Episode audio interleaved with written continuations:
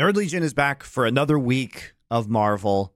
This is a glorious week of Marvel, though. Doa, did we finally get Well, an entirely good show? it's a week with glorious purpose.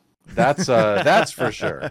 We know that much at least with with Loki season 2. But uh you know, I'm I'm not sure. Just to give you my general I- idea right from the beginning, I'm not sure if this is a good show or not. I think there are definitely good things about it, but I'm not convinced it's actually like a fully good show. But the fact that like I've been thinking about it a lot since watching the finale. Like I it probably pushes it into the good show range, but but I don't know. I don't know. It's I my my mind is not made up yet on it. Where are you at on it?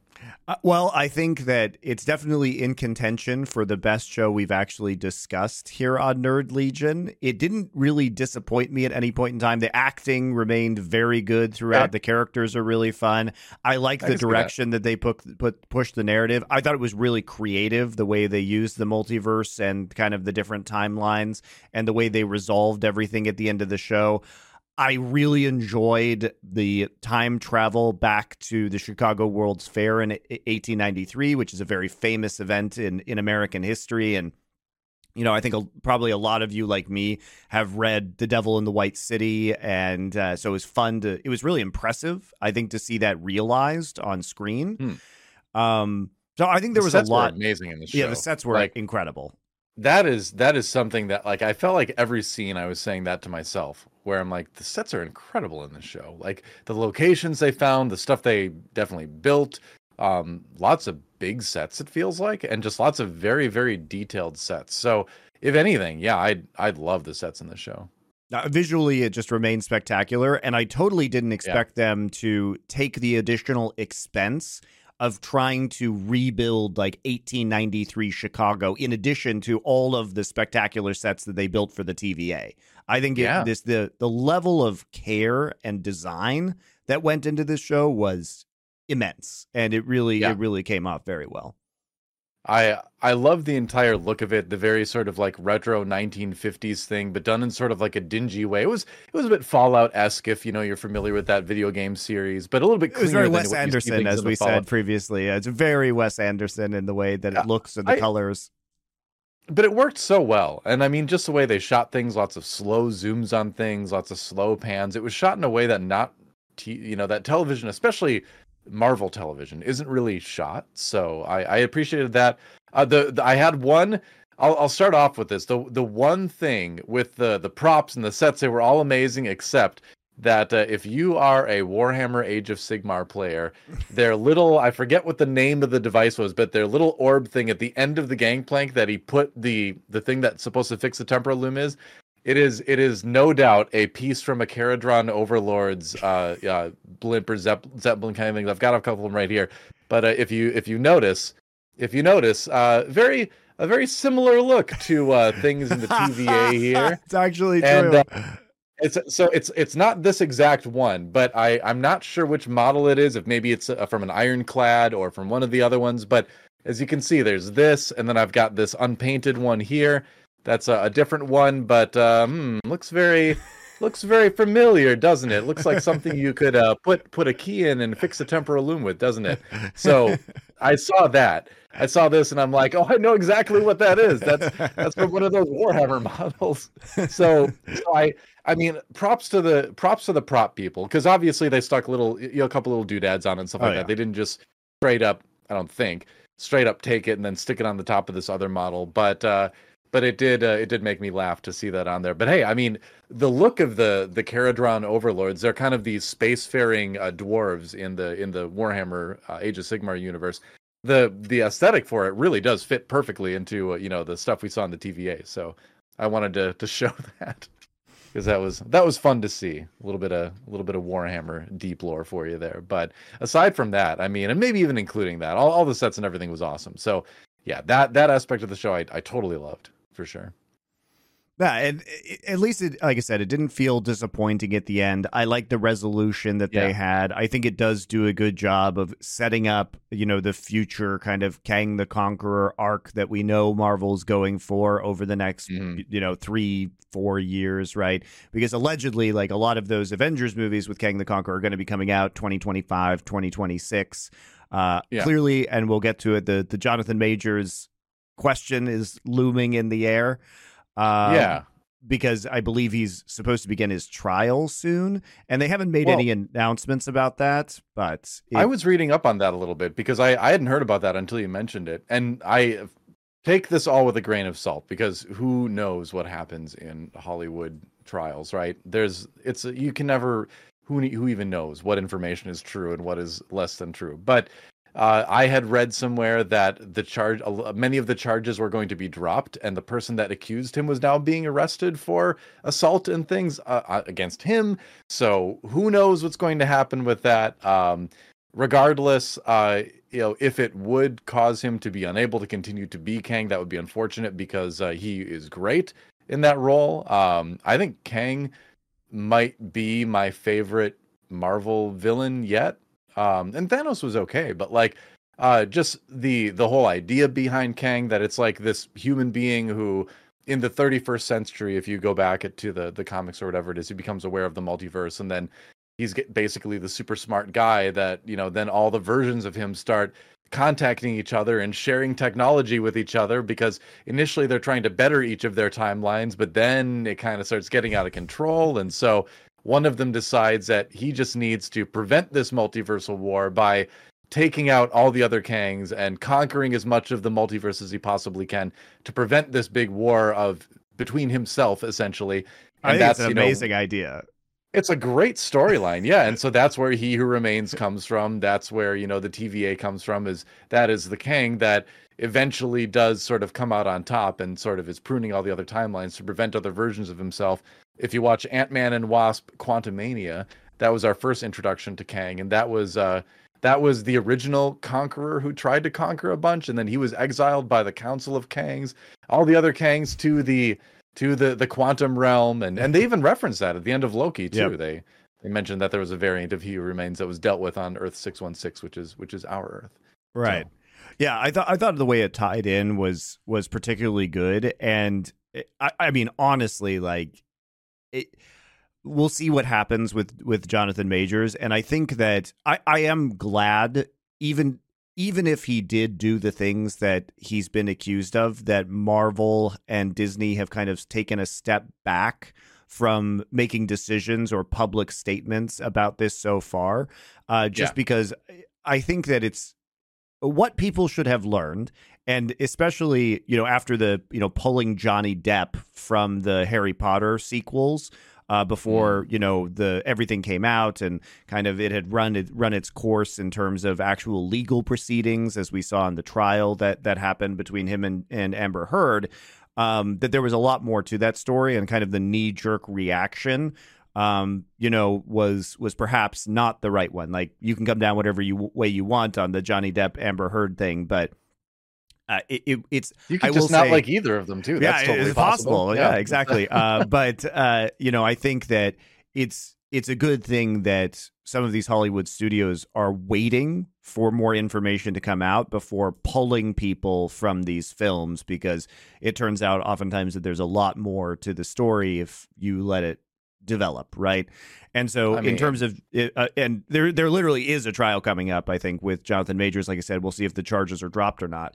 But what I Mm-hmm. will say is, taking away the real life stuff, Jonathan Majors is fucking amazing in this show. Yeah. he is such a good. He is a shockingly good actor, like shockingly good.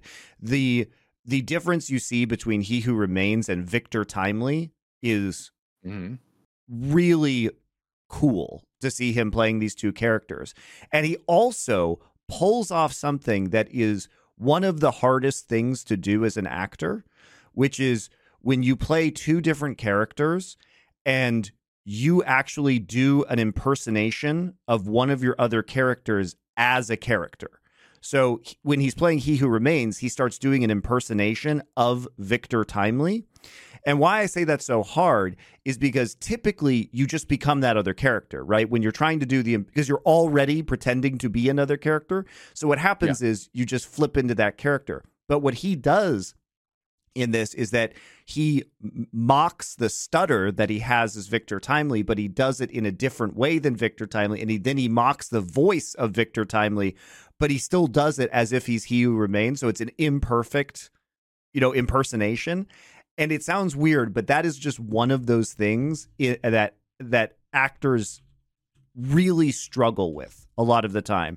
And you can see this. Um, there's a very famous clip of Mel Blanc doing this when he's doing um, Looney Tunes, right? And it's Bugs Bunny impersonating um impersonating Elmer Fudd, and then Elmer Fudd about, yeah. impersonating Bugs Bunny and they're different from each other and this is often seen by other voice actors and actors as like an incredible piece of acting because he makes them different, right? Um so yeah, it's uh it, it it's very it's very fun to see to see this. Tell me, how is Victor Timely? Of course you know about him. Wait, don't tell me. You're you're having some some some problems with the the temporal loom. Yeah, yeah. I mean, he's he was great, and I mean, you can definitely you know understand why Disney would want to be a little bit slow to pull the trigger on removing someone like that who's supposed to be like your major villain in who knows how many you know film and television things for the next couple of years, right? Um, you know, but at least it, for our purposes of reviewing Loki, you know, it's our job to sort of separate the art from the artist, you know, and and just look at his performance and say yeah. we'll wait and see with what happens with everything else too, you know. I think yeah. that's I think that's important to do sometimes too when you're be it when you're critiquing a piece of of art, you have to sort of like take the human element out sometimes and, and look at this for what it is performance wise. Right. Sorry. It's Mel Blanc uh, doing Daffy Duck impersonating Bugs Bunny. It's not Elmer Fudd. They're trying to confuse Elmer there was Fudd. an Elmer Fudd one. Too. Elmer Fudd is oh, in the oh, scene, uh, but they're All trying right. to pretend that they're the other ones while he's hunting them. So anyway, this you can go watch it. There is a clip I think of um, of Hank Azaria, who also is a very famous uh, uh, voice actor in his own right, who is discussing how difficult this is to do as a voice actor. But I was just very impressed by by Jonathan Majors like pulling this off uh, so seamlessly. Mm-hmm. And especially like you just need a mega actor in this role because you know he's going to be a million versions of himself and you can replace him, right? And maybe you replace him with a variety of different actors, like we talked about this last time. Maybe you pull a kind of imaginarium of Dr. Parnassus, where when Heath Ledger mm-hmm. died in the filming of that movie, they, he got replaced by three different actors in dream sequences. But it does seem like, you know, surely Jonathan Majors doesn't deserve to be in this if he is guilty of what he's accused of. But at the same time, it's it would be a shame not to have him uh, because he is so good, right? He is so yeah, good. For sure. Yeah. I mean, if if you uh, have you watched Ant Man and Wasp: Quantumania, I would expect you probably not. haven't.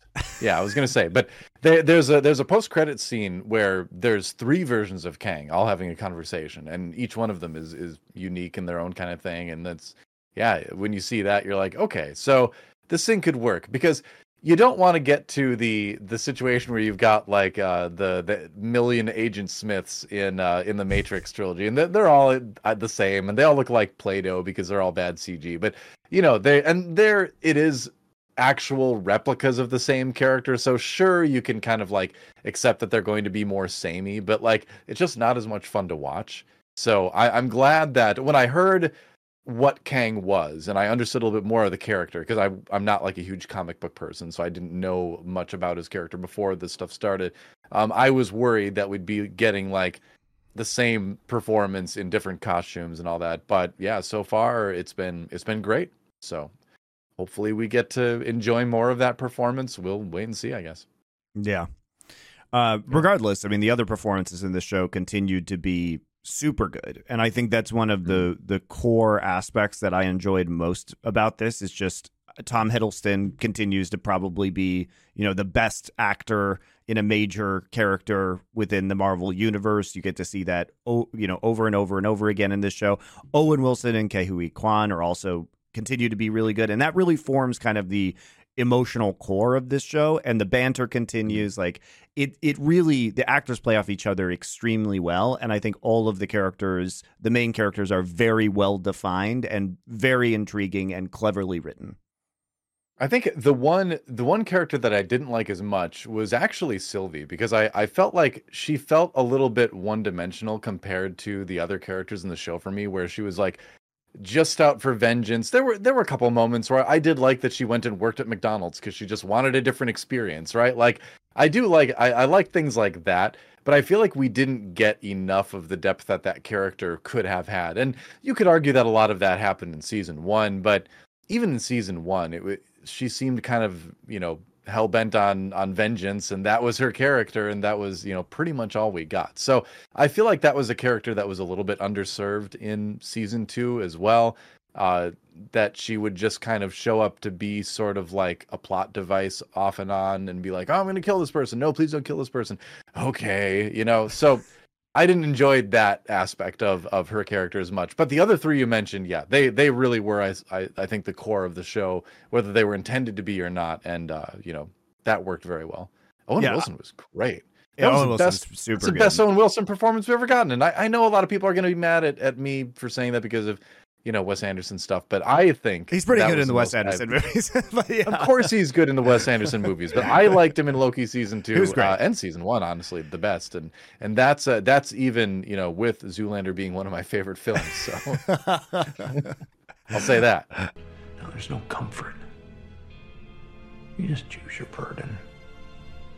Uh, yeah, I think I think it was really good casting, and he absolutely kind of nails the role, especially when we get to see him in his like suburban dad jet ski huckster. Mm.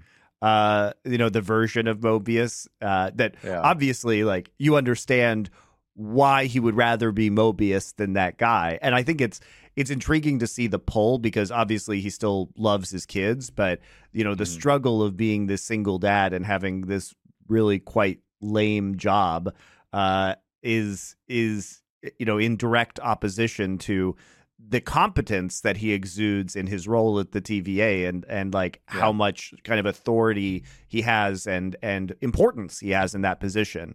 So what I liked is they really set up this this great tension between the importance of him being with his family like his family obligations but also kind of his obligations to the fabric of the universe. And which do you you know which one should he trade it for? And they left it ambiguous at the end of the show right? He's standing mm-hmm. there observing the house of his his actual like real life uh, in the universe that he's supposed to inhabit. And you don't know which way he's going to go because both of these things are so important, but he can't have both of them at the same time. And I, I love that setup with him. And you could you could really feel yeah. that dilemma in his character, and I think it was played out very well by Owen Wilson. There's a very, very like uh, bittersweet feeling to the end of the the series in general, and a lot of that, yeah, was his character too, where it's like you know he there's the whole phrase that you know you can never go home right? Which means you know if you go back to a place you lived and remembered fondly before it's just never going to be the same. You can never quite recapture you know what was so magical about it for you at the time because time moves on you know which is a big you know point of this show whether you know which is funny because everyone's jumping around through time and yet there is this sort of theme of like things are going to progress you know whether you like it or not right and so I think that's part of it where he knows, you know, he he loves his kids and all that kind of stuff. He kind of wants that life, but at the same time, if he took that life, you can tell that he would never truly, you know, he'll never really be that person again. You yeah, know, he's never gonna be satisfied that? with that existence. Yeah. Yeah, exactly. So so I like that. I do like that they leave it ambiguous a little bit. Um man, I loved Loki's character art in this arc in this because it's such a great like if you think about where Loki came into the MCU uh, at the beginning, the trickster god, the big bad of Avengers season one, essentially, that leading all the way through Infinity War and all that, the other things he was in, the other Thor movies, um, and just his journey of this like obsession, uh, this his his glorious purpose. He keeps saying right, where he feels like he was born to rule and all that, and then kind of by the end of the show, his realization that uh, ruling means serving, not you know being served, and so finally accepting you know what being a ruler really is, and and the responsibility of that. So what a there's a lot more to say about that, but just uh, you know on broad strokes, what a great character art arc for oh, that yeah. character. I Yeah. mean, especially if in the context of the the broader MCU as well, because you know the Mhm. first the first Avengers movie was dealing with Loki as kind of a petty villain, uh, and then we get to see, and we've talked about how Loki in Norse mythology, it's very true to the uh, the source material in Norse mythology, where sometimes he's extremely helpful, sometimes he's just a selfish piece of shit, and like they have to deal with him.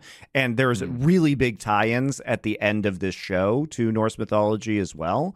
But w- Yeah. you get to see him, you know, sometimes he's like out there being a menace and trying to invade Earth with a bunch of aliens. Sometimes he's actually being helpful. Sometimes he's like just randomly stealing the Tesseract and disappearing, right?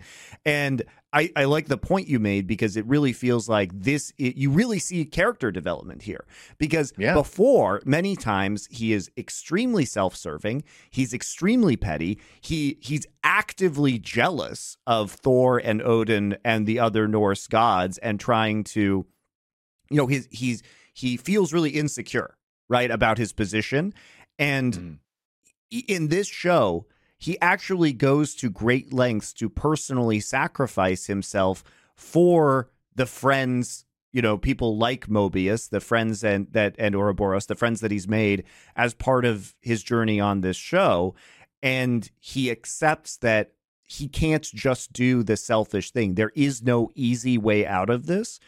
And he spends literally centuries traveling back in time trying to solve this problem, which was a brilliant end to the show, I think, where Yeah. you know it, it, it- there is no easy way out right? And he tries he tries so hard to fix this loom learning all about physics it, and there are some very funny lines in here where at the end he's like well how long would it take for me to learn this so i can accelerate this process so that we can get to the loom in time? And you know Ouroboros and just says oh it'll take you centuries to learn this. It's like okay and it says centuries later, which is very funny, right? It's very funny. I mean, I really, really, really had to know. How long would it take? Decades. Centuries. And I think the pacing of the last episode is brilliant too, because it really moves along and you get a sense of what Loki's doing, but it doesn't drag at all, right? And so he's just Mm. trying to prevent this, the entire universe from unraveling. And he realizes that the loom is actually unfixable at the end. So he went through all of that centuries of learning about physics and science for nothing, basically. And then he actually just has to, you know, he doesn't want to kill Sylvie. So he lets kill Sylvie kill he who remains, and then he himself takes on the burden of managing the timelines, and that's where we we end the show.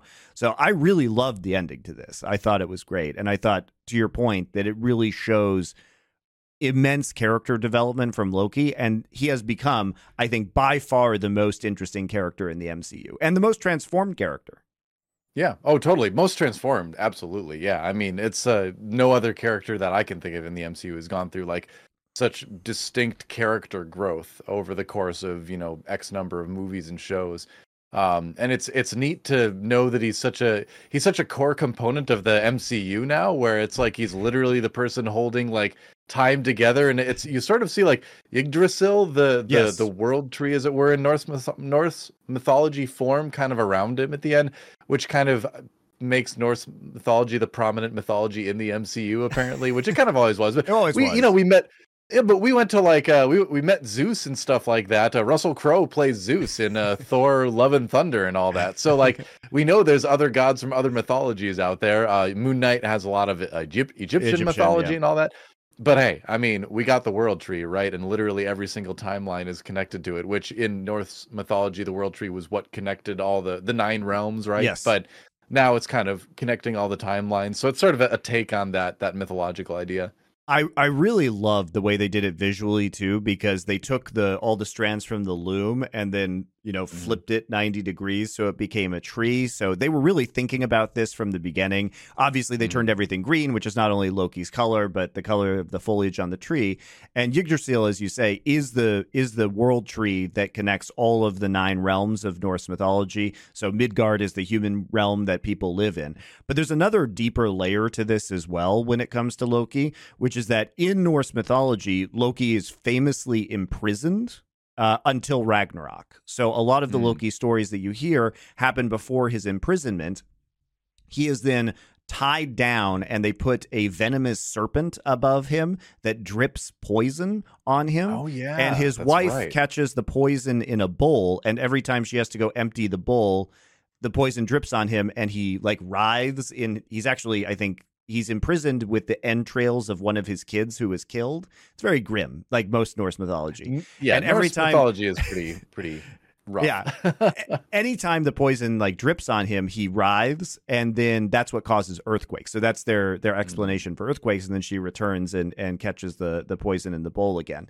And the idea is is that he is going to be imprisoned until the end of the world. So what they've set up here is it's not the same he's not being tortured he hasn't been imprisoned by somebody else but he is basically bound into this position until I assume this is where we're going with this. I assume this is foreshadowing of the Kang the Conqueror arc is that he's going to be imprisoned there until the Kang the Conqueror multiversal war, which is going to be, you know, Ragnarok, basically, Could if be. that makes sense.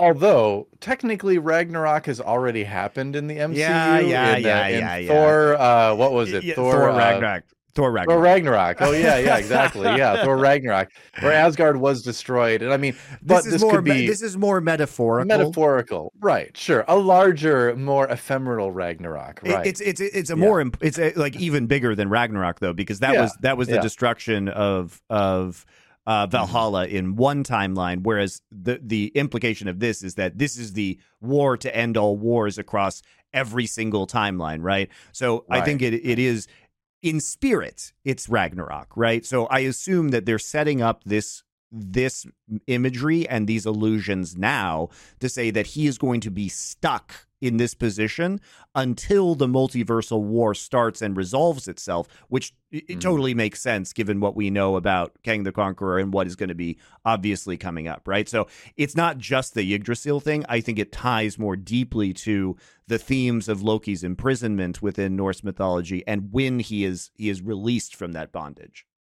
There's a there's a interesting i i am kind of curious how they're going to work this into the talk of like Yggdrasil that's already existed in the MCU where Thor explains it in Thor 1 I think it is and he explains there's a place that connects the nine realms specifically which is like the dwarf realm there's the elves and all that kind of stuff and then Thor 2 does deal with like elves.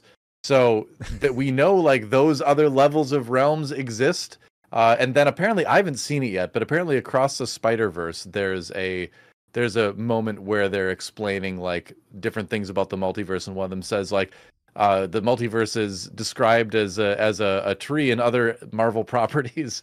apparently, they say that in the in the movie. I guess I haven't. wa- I need to watch. I've seen, it I've yet, seen but- it. It's it's a good movie. I I don't recall that Oh, okay. specific moment from it. Um, but Okay. yeah, I have seen that one.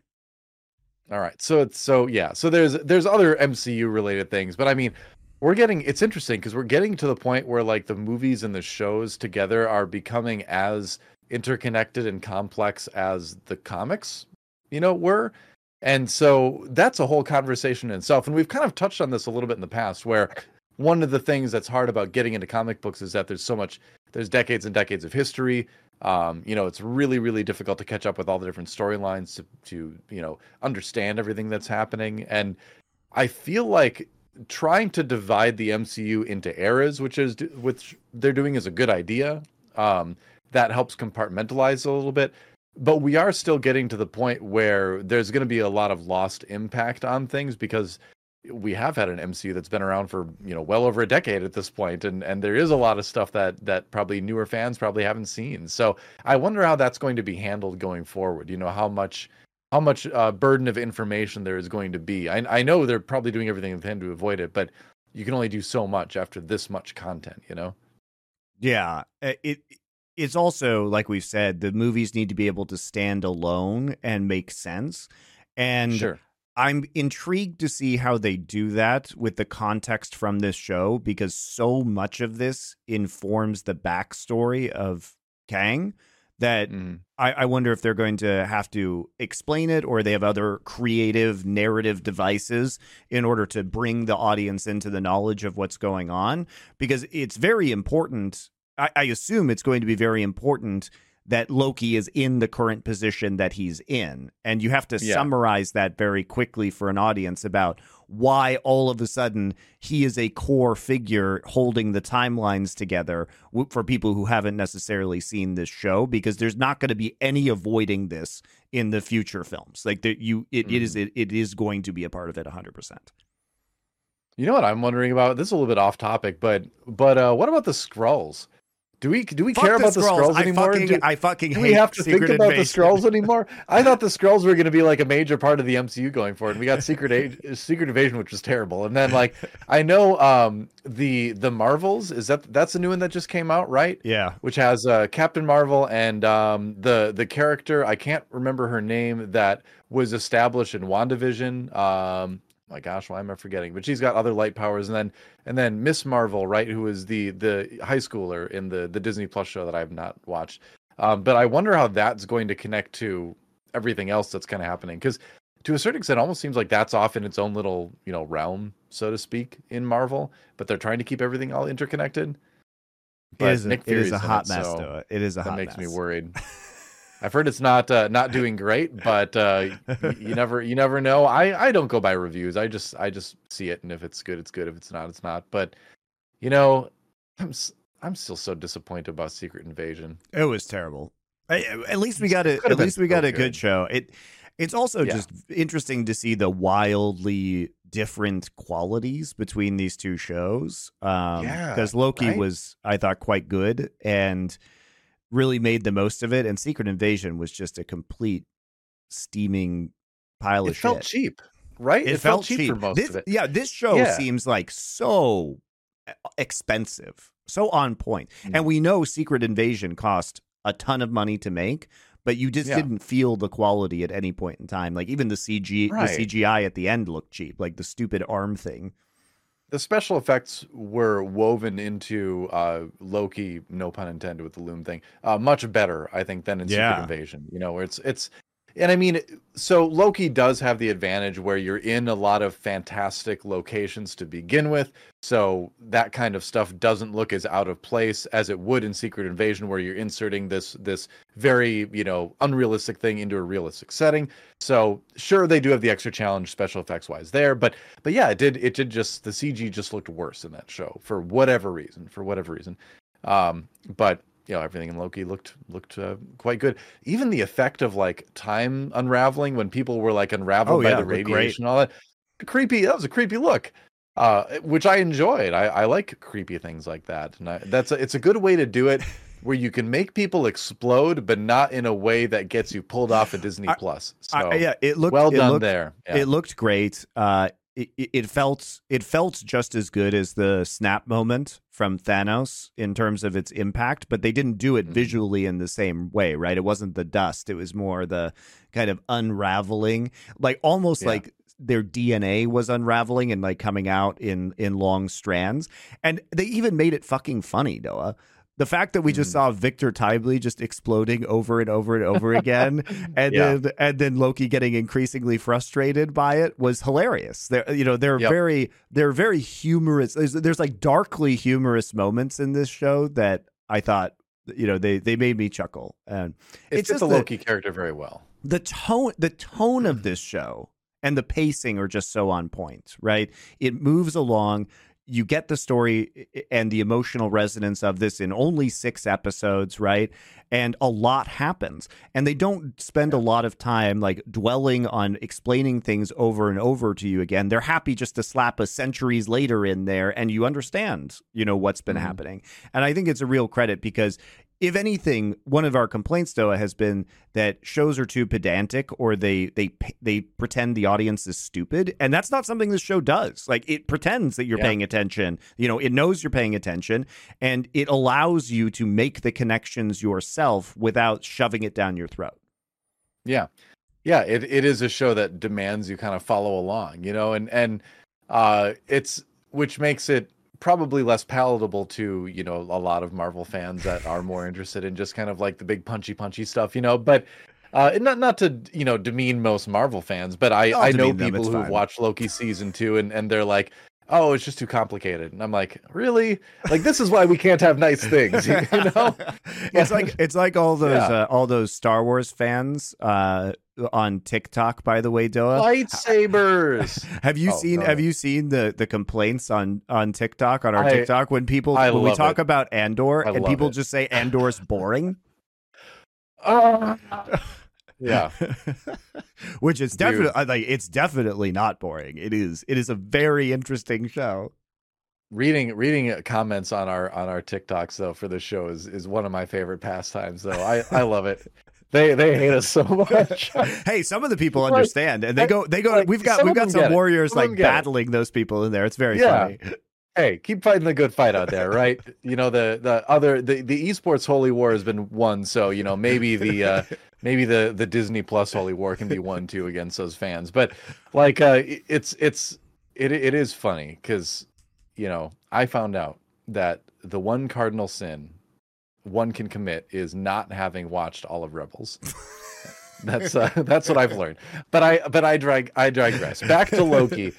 Uh there so here's so when I was thinking about, you know, do I like the show or not? Um I'm definitely in the camp of liking the show. But there are a few things that stood out to me that I didn't enjoy as much. Uh, one of them was uh, the the miss minutes kind of thing because uh, I I will say she was integrated into the show uh, visually perfectly Amazing. like that best animated character in a live action show a cartoon looking animated character in a live action show ever in my opinion uh just so really, I, Who Framed Roger. Rabbit's pretty great, okay. yeah but it didn't uh, this is where it looked so seamless like the character looked like it was in the environment it looked like it was really Yeah, yeah, you know interacting with the characters like there there's a level of realism with miss minutes that, that How dare you do just the original Space can't, you Jam know. like that, though? I, I- you know, I love me the original Space Jam. That's a sentence that I just said. But uh but it's Miss Minutes was was great. The thing I didn't like with Miss Minutes is that I wasn't sure uh how much sort of like how much I should care about this character because on the one hand, she seems like kind of an interesting sidekick character, kind of a mysterious sort of like entity, which is neat.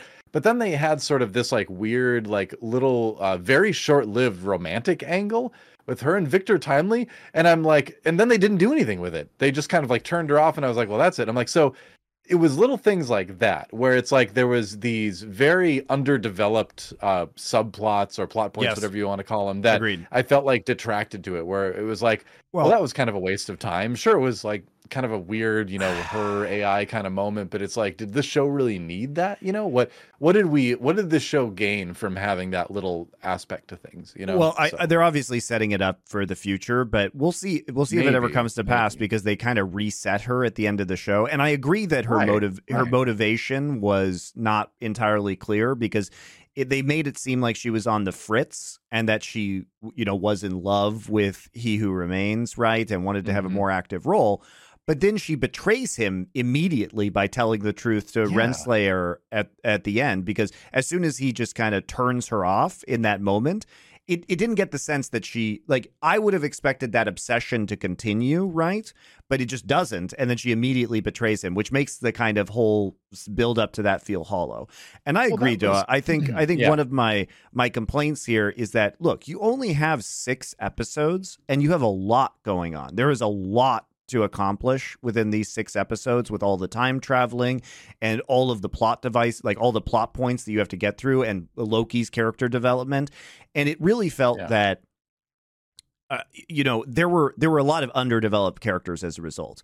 At the end i didn't really care about b15 or casey yeah. for example. Like they're just kind of there but they Mm-hmm. don't actually they're they are not actually important themselves to the overall plot. Like the characters that are actually important when you look at the the events that happen are loki mobius um ouroboros um sylvie, Sylvie. i guess. Uh, yeah. and renslayer. These are the actual five important characters in terms of advancement of the plot.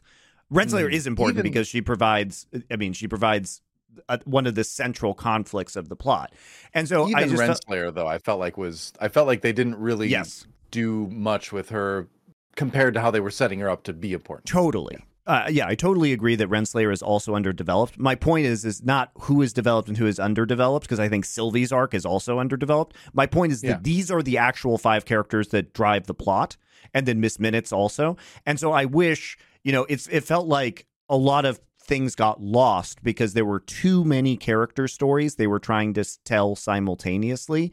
And one of the hollow parts about Loki's motivation is he he he says, you know, these are I want to save my friends, but his his relationship with B15 and Casey is never really developed in any meaningful way. So it's Yeah. hard to feel the emotional resonance when they are dissolving at the end and they end up being kind of unfortunately extraneous characters. Um so I think they just tried to do too much in a show that they knew was going to be 6 episodes long.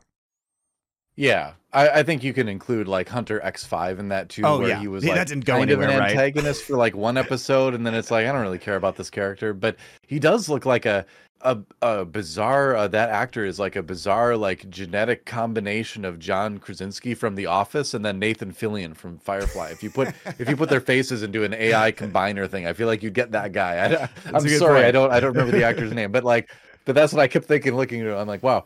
But uh, the uh, I I did like uh, I did there was a Casey moment that I really did like, which is where they made him one of the three people that escaped from Alcatraz on that boat, because that's like a big a big mystery. If if you're into American folklore, there was three prisoners that. Uh, disappeared from Alcatraz back in like the 60s, and it with a theoretically with a like a handmade boat, and they were never found. So Yeah, The, and, uh, and one of them was like yeah. taken through the time door. There's a lot of clever stuff. the idea that that happened yeah i love that and then that's a that's a whole nother set too you know you've got like the beach set you've got all that so, like i saw that and actually i'm like really that's like another set yeah so they really went all out with this show and and I, I do think this show kind of demonstrates, you know, what the possibilities of the MCR, uh, MCU rather, can be. You know, and, and we've gotten good MCU stuff before, but I I agree that this is probably the best show. This is the best Disney Plus show that we've gotten out of the MCU yet. Yeah. Also, trying to think just if- Yeah, as as much as they didn't do a good job, I think with the Miss Minutes character arc. Shout out to Tara Strong, who they cast as Miss Minutes, who is an Mhm. extremely accomplished voice actress, and she actually just slays this part because having Miss Oh, yeah. Minutes be this kind of annoying Southern like clock is it, the character is very is very recognizable and very iconic. I feel, and she really, really, really does a good job. I know I'm working on myself. It's it's a great character. Um, it, it like that. Like I said, the only my only complaint with it was that one kind of little side plot that just kind of seemed stuck in there. It didn't really seem like terribly well developed. I'm going back and looking through all the dis- different MCU shows to see if I can find one that I liked more than than Loki season two. And it wasn't She-Hulk Attorney at Law. Definitely wasn't Secret Invasion. It wasn't Secret Invasion. Uh, Hawkeye, like I like the character, but it. The Did you like felt it? I did like WandaVision. I liked it. I liked it up until basically the like the last couple episodes when it turned into just another Marvel punch fight, right? Um, I did like uh Falcon and the Winter Soldier somewhat. There were some episodes. I think episode three was just awful, but there were like I, I forget which episode it was. There was one where I really didn't like it. Um, and then there was uh it was one where like one of the bad guys is just like dancing in a club, and I'm like, what in the world? But uh, the the I think the topics and the exploration of like what the Captain America character means to different people was was a great topic to explore with the show, and I thought they did a pretty good job with that. So I and and Captain America has always just been one of my favorite Marvel characters just for like a long time. Um, but uh, so that was neat. But you know, I overall I I would say Loki season two probably probably the best. Although there is there and there is a new Daredevil show that's going to be coming out at some point. If you watch the old Netflix Daredevil, that was that was a pretty cool show too. Not a Disney Plus show, obviously, but yeah, You liked Agents of Shield as well, I believe. I did. But technically, Agents of Shield, and it kills me to say this, is not considered part of the MCU. it's uh, it's Fair enough. Yeah, it, it was initially, and then it was kind of uh, it kind of became its own thing. Uh, they it's I, I guess it's categorized as a Marvel Heroes series. Um, but yeah, I, I guess apparently, although now I feel like it can just be part of the MCU again because it could just be like an alternate timeline. But in the early seasons of Shield, they they dealt with some of the things that happened in the Avengers movies, but then they sort of kind of went off. Like they have their own, you know, the the Darkhold that uh, Mhm. that book that's central in the second Doctor Strange movie, and then it pops up at the end of WandaVision. Like that's a major MacGuffin in an entire season of Agents of Shield. And what it does and what its relationship is to the universe is totally different than what we see from that book in the other MCU stuff now that has come out later. So yeah, unfortunately, that show is technically, I suppose, not canon, which is sad because it is a great show and I love the characters and it's and it's it, it's completely wacky and uh, doesn't always have the greatest plot the greatest plots, but yeah, Agents of Shield is one of my favorite shows. Also, the longest running Marvel show ever too. It's seven seasons. So there you go. It's over now. Agent right, well- Coulson though, coolest character in Marvel. I'm just gonna say it.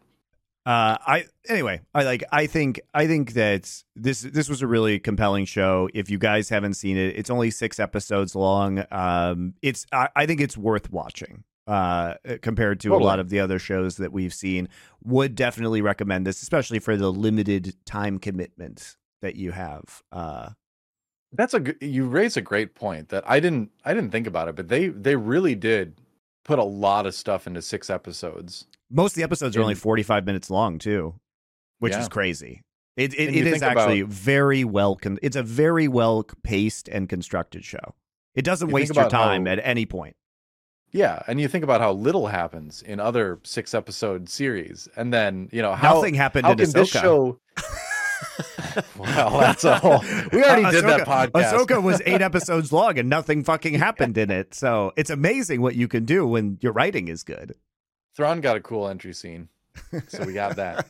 I like. I really like that scene, but that's yeah. Oh well.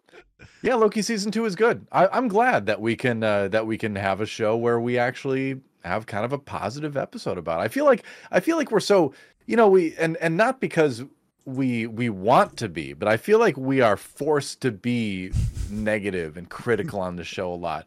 And it's and you know we've chosen to watch what we've chosen to watch, but still still you know I, I i want a lot of this stuff to be good. I think that's one of the frustrations is i think we come at this stuff from wanting it to be good and knowing that it can be good.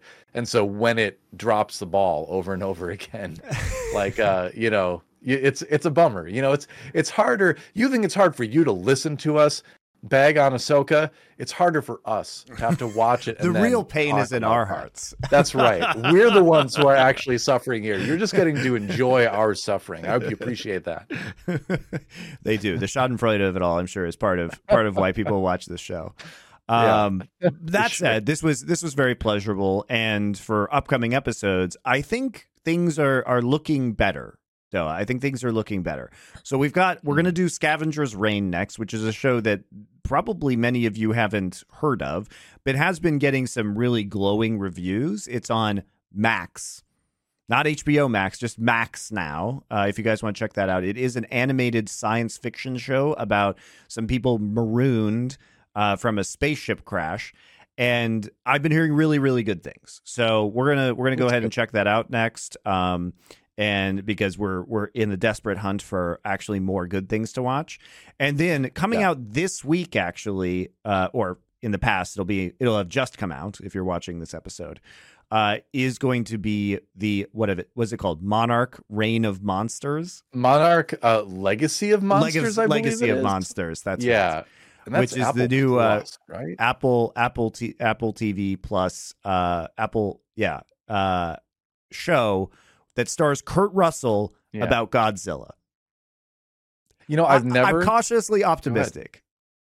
Yeah, I mean, th- so if you've been following along with a lot of the new Godzilla, Godzilla verse stuff, um, kaiju verse stuff, if you will, uh, there's there hasn't been a ton of like great films, but they've all been fun. Like they've all been like a lot of fun to watch. So I kind of feel like uh, those movies are are sort of in the same category that I would put like the Fast and the Furious films in for me, where it's just like you go for the monsters, you enjoy the you know light plot, fun characters. You know, it's it's not meant to be super serious, but I'm curious what they can do with a television show because we haven't seen a show yet in this universe. We've just seen movies.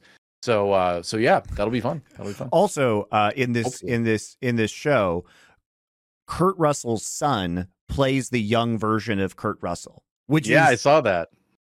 Intriguing. Yeah. it's kind of mean- cool. I look, I prefer I prefer his son playing him rather than reverse aging him. I'll put it that way. hey, well, this it would fit. This would fit into you know our, our watching uh, recently because it, once this show is out, people will have already seen the Surf Ninjas episode, which which uh, stars Ernie Reyes Jr. and Ernie Reyes Sr. So another father son duo in uh, some great cinema. Um, which you know now uh, that you've probably watched that episode and then gone on YouTube and watched the only place you can find that movie because it's not available on any other streaming platforms. Um, but yeah, so that I am curious to see, uh, you know, how Kurt Russell and, and Kurt Russell Jr. That's not his real name; he's just his son. Um, will do in this show. That'll be fun too. Lots Yeah. to look forward to. So it is it is going to be on Apple TV Plus. I also am optimistic because in general, I think the quality of Apple TV Plus's shows has been really good. I know Severance was amazing uh, on that platform, and generally, it just they seem to they seem to do a better job of making content, Mm. right? I've never subscribed to Apple TV Plus, but but I've been I've always been like an Android guy. So you know, I'm, I'm not an iPhone guy. I'm a, I'm a Google Android guy. Um, How does so that maybe that's to, part of it. TV? because the Apple phones, Apple TV. Anyway, I, I I've heard lots of good things for a lot of. I know Foundation is a series I think people liked as well. Um, you know, so Probably shows Yeah, we so should I'm be watching on to- this show, frankly, like Foundation and Silo. maybe why are we focusing on Disney Plus so much? It's my fault. But you know, we, we need to expand our horizons. I need to expand my horizons. And we need to start thinking about a Christmas episode too. Because we're less than two months away now. Uh, are you going to force season all us, all of us, to watch the Star Wars Holiday Special? Is that is that where this is going? There you know, there have been a lot of there have been a lot of reviews of the Star Wars Holiday Special over the years. I acknowledge that, but we've never reviewed the Star Wars Holiday Special. And hold on, just one minute. Hold on, hold on. I did, I did in the mail just receive my uh, Life Day Chewbacca action figure. So we, so you know, I have been thinking about the holiday special lately. So maybe we do need to do that. Maybe that's something. If you want to see us review the Star Wars holiday special, leave a leave a comment in the uh, in the YouTube comments. Let us know. All right, uh, that's it for this week, guys. We'll see you next week for a Scavengers Reign.